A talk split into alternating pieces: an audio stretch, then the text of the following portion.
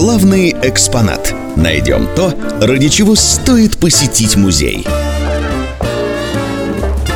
Здравствуйте, у микрофона Наталья Тарасова. Сегодня мы отправимся в Ростовский областной краеведческий музей.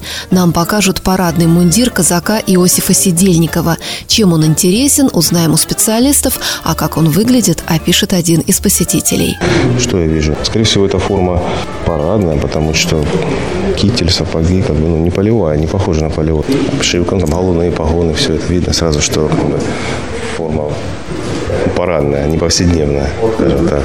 Что еще? 3 ордена славы, погоны казачьи, младшего рядника, голубые, явно казачьи, потому что лампасы и голубые погоны. Что еще?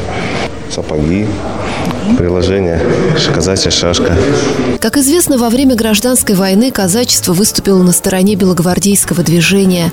После победы красных казаки, как они сами говорили, познали все прелести большевистского рая. В 19 году вышла директива ЦК РПК об их уничтожении. Те, кто уцелел, были лишены возможности служить в Красной армии. Но время шло, стране были нужны войска. В 1935 году Сталин, Ворошилов и Буденный приехали на Дон. Здесь им продемонстрировали джигитовку, рубку, призовые скачки, а также верность советской власти. Вождь так впечатлился, что разрешил казакам служить. Нарком обороны выпустил приказ о создании кавалерийских дивизий. А раз есть дивизии, должна быть и форма, и пошили особую, казачью, говорит старший научный сотрудник музея Виктор Ушаков. Униформа была утверждена приказом Наркомата обороны номер 67 от 23 апреля 1936 года, а сама униформа носила традиционный этнографический стиль, след, как говорится, предыдущей истории казачества, то есть это для донских казачьих соединений это темно-синяя униформа, верхняя часть казакин, шаровары, фуражка с красной околышко, красные выпушки. Такая форма просуществовала до войны. На фотографиях того времени не увидишь офицеров в темно-синих казакинах и шароварах с лампасами.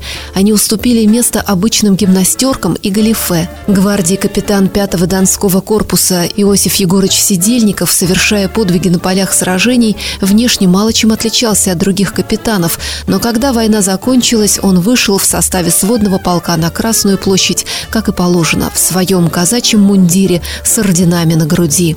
После парада 9 мая Иосиф Егорович Сидельников вернулся в свой Егорлыкский район, в совхоз имени Кирова, где стал работать зоотехником.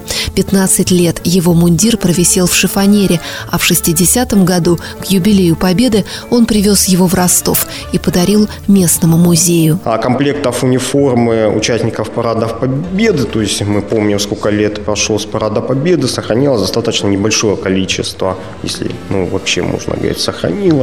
Уровень сохранности, металла, наград, он совершенно другой. А это ткань, то есть ткань, она подвержена износу, банально, сама моль, то есть здесь, в принципе, сохранность достаточно хорошая. Увидеть парадный мундир гвардии капитана 5-го Донского корпуса Иосифа Сидельникова можно в зале социально-политической истории. Здесь 500 подлинных экспонатов, и каждый из них по-своему главный.